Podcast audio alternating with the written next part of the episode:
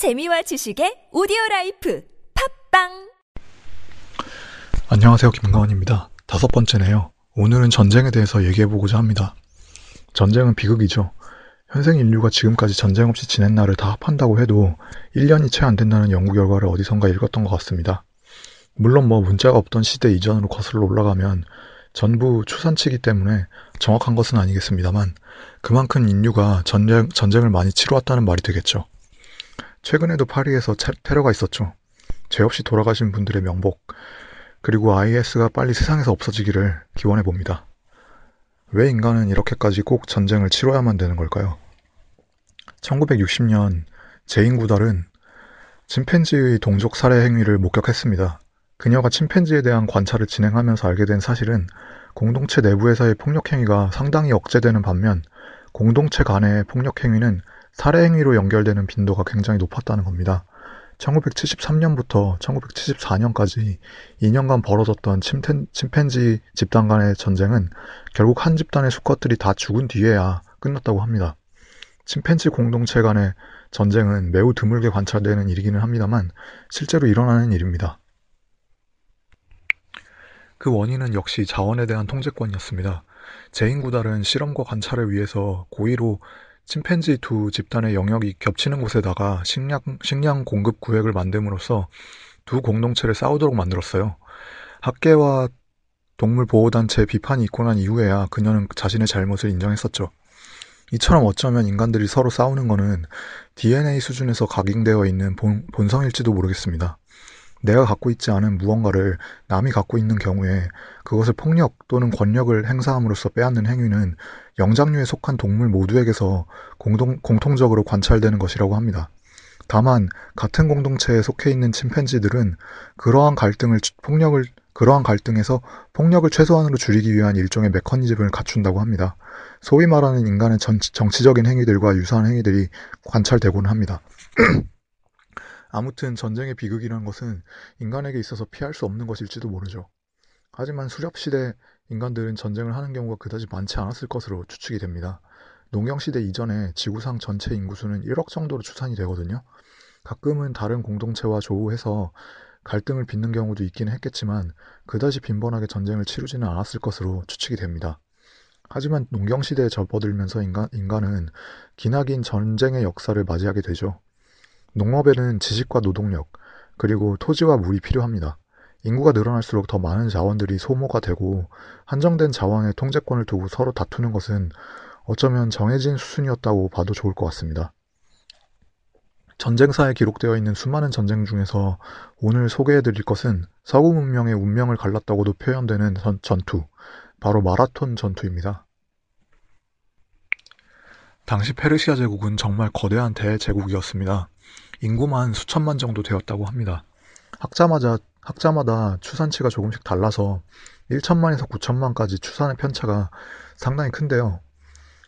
대체로 그 당시 세계 전체 인구의 삼십 퍼센트 내지는 사십 퍼센트를 차지했던 것으로 보여집니다. 현재로 따져보자면 중국과 미국의 인구 모두를 다 합친 것보다도 더 큰 비중이죠. 굉장했던 겁니다.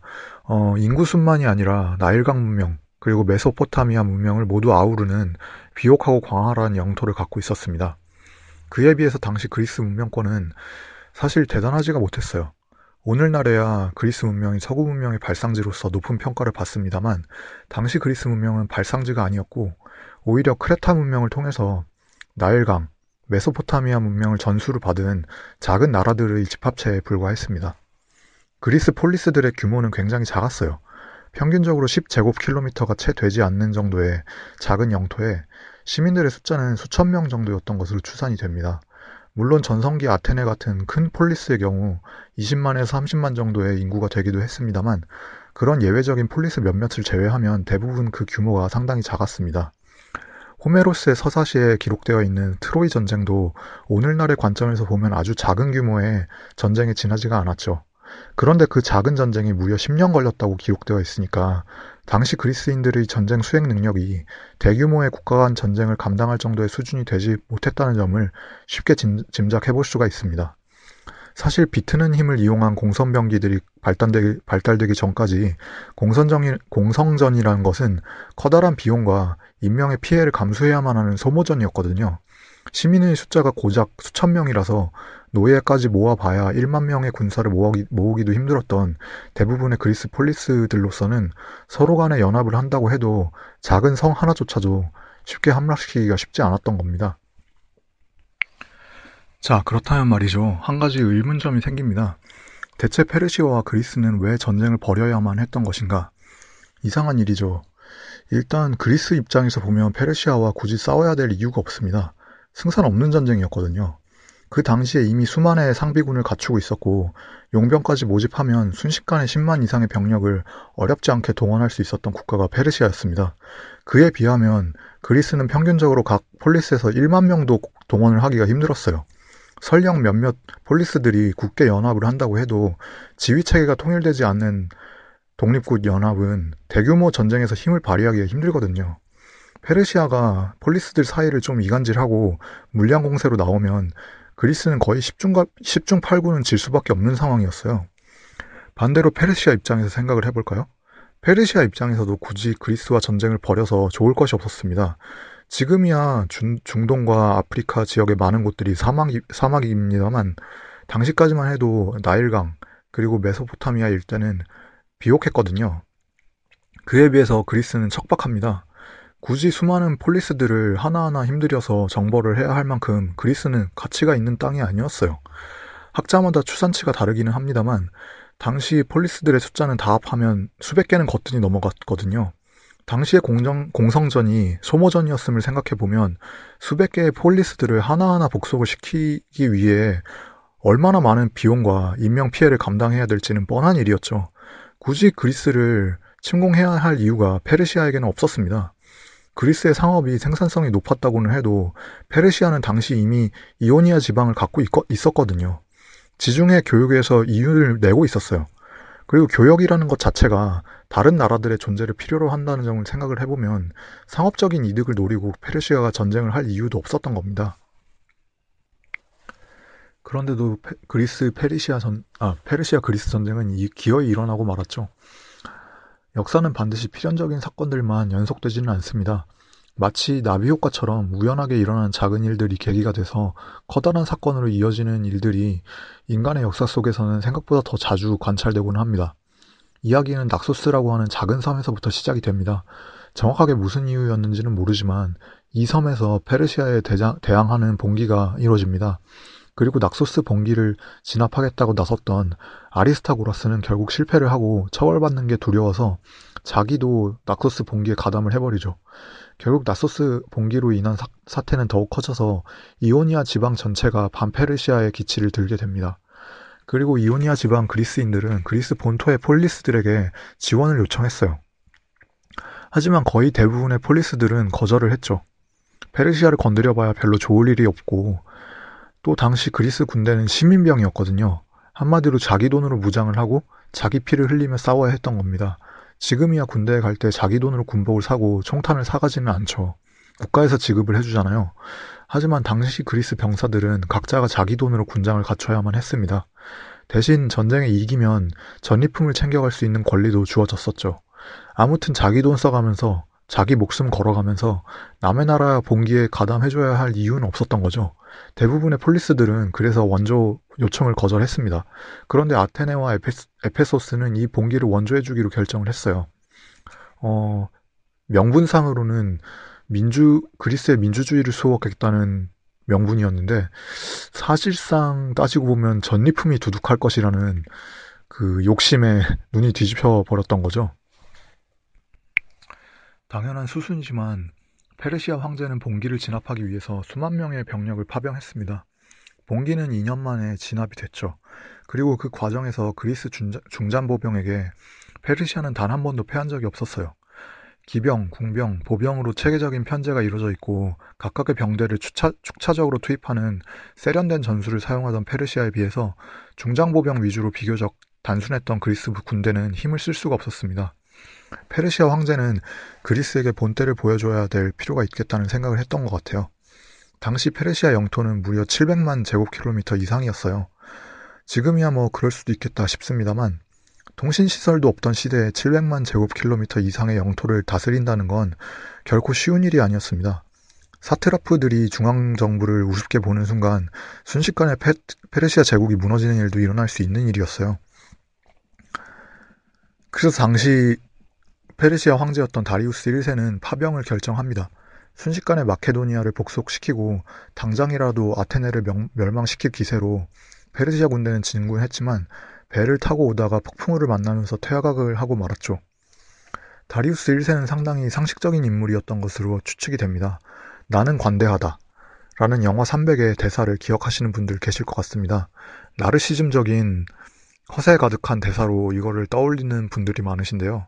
사실은 그렇지가 않았습니다. 실제 당시 페르시아는 굉장히 관용적인 평, 정책을 폈어요.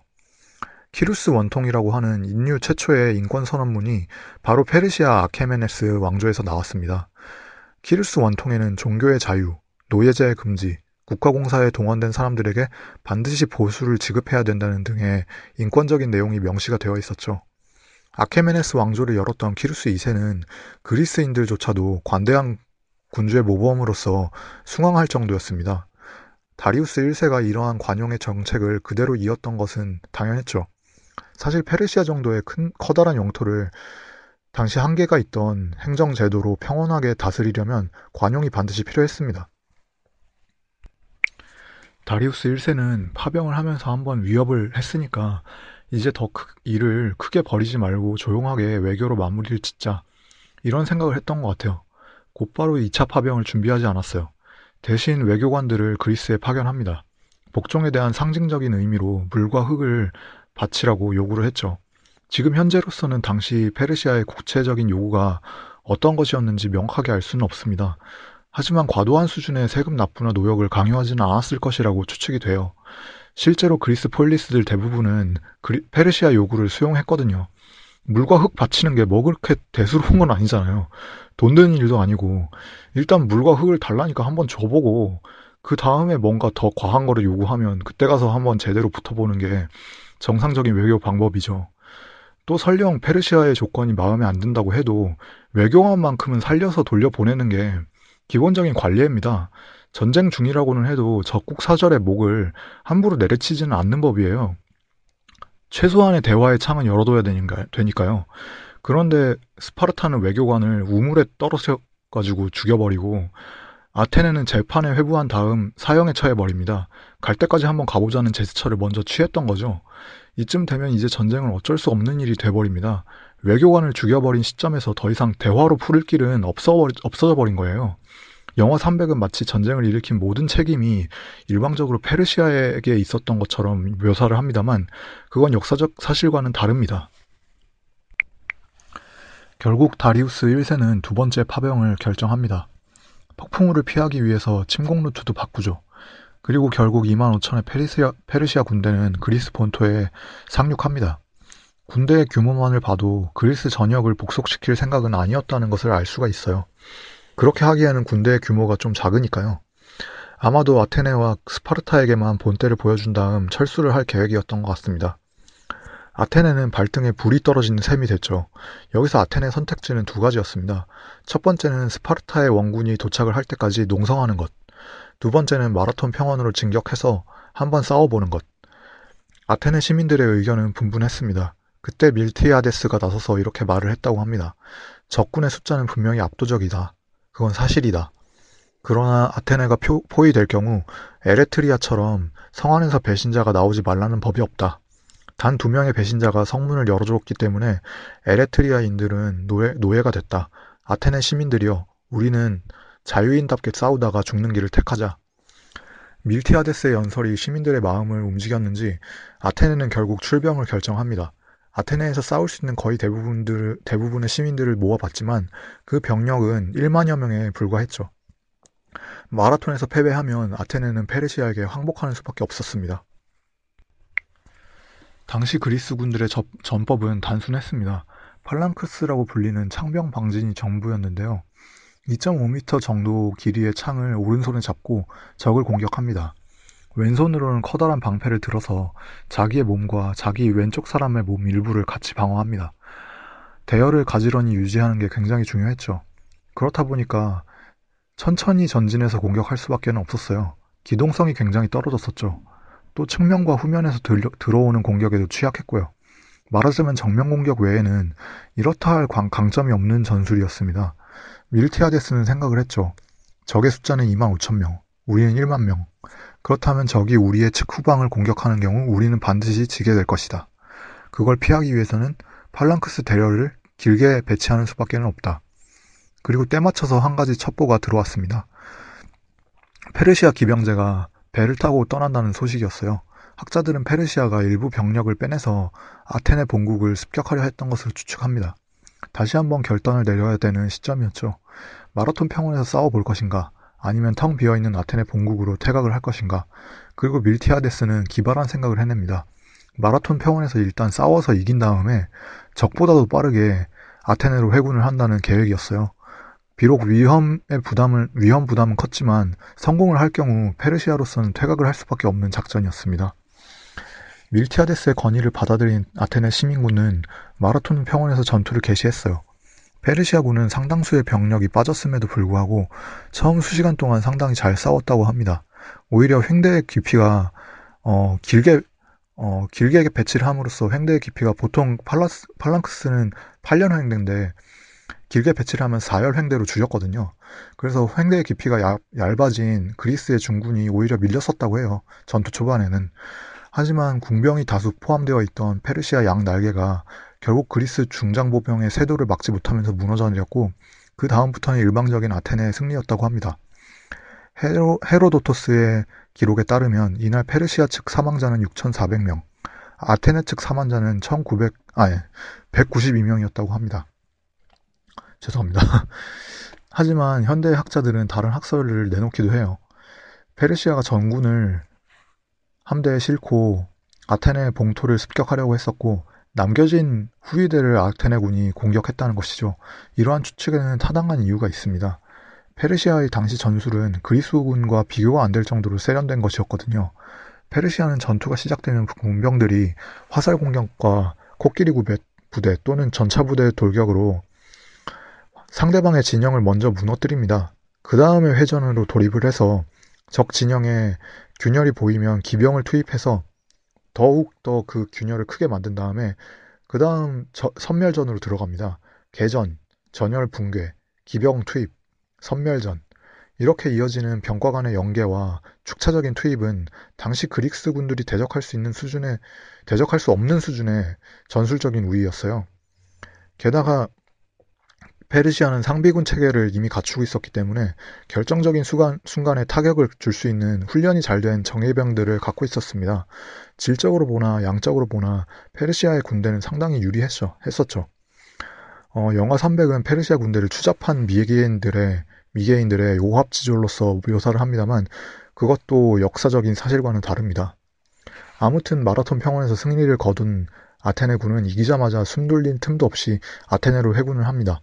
새벽부터 일어나서 전쟁을 치렀으면 육체적인 피로가 굉장했을 테지만 그들은 가족과 조국을 지켜내겠다는 일념으로 단 하루 만에 사십이 킬로미터에 달하는 행군을 마쳐버립니다. 페르시아 군대는 아테네 본국에 대한 공격을 포기하는 수밖에 없었죠. 이것을 기념하기 위해 후일 미셸 브레알은 올림픽에 마라톤 경주를 포함시킬 것을 제안합니다. 필리피데스가 사십이 킬로미터를 주파해서 아테네 시민들에게 승리의 소식을 전하고 숨을 거뒀다는 얘기는 후대에 지, 지어낸 말입니다. 사실 그 규모로만 따지면 대산치가 않았던 마라톤, 마라톤 전투가 왜 높은 평가를 받는가? 서구 중심적인 사관의 영향이 없었다고 말할 수가 없는데요. 만일 마라톤 전투에서 아테네가 패했다면 페르시아는 아테, 아테네를 교두보로 삼아서 스파르타까지 복속을 시킬 수 있었을 것이고 그랬다면 그리스 문명이 독자적으로 발전하기는 힘들어, 힘들게 되었겠죠. 그래서 마라톤 전투는 서구 문명의 운명을 가른 전투로서 지금까지도 회자되고 있는 것입니다. 예, 오늘까지, 오늘 방송은 여기까지 하겠습니다. 즐거운 하루 되시길 바랍니다. 감사합니다.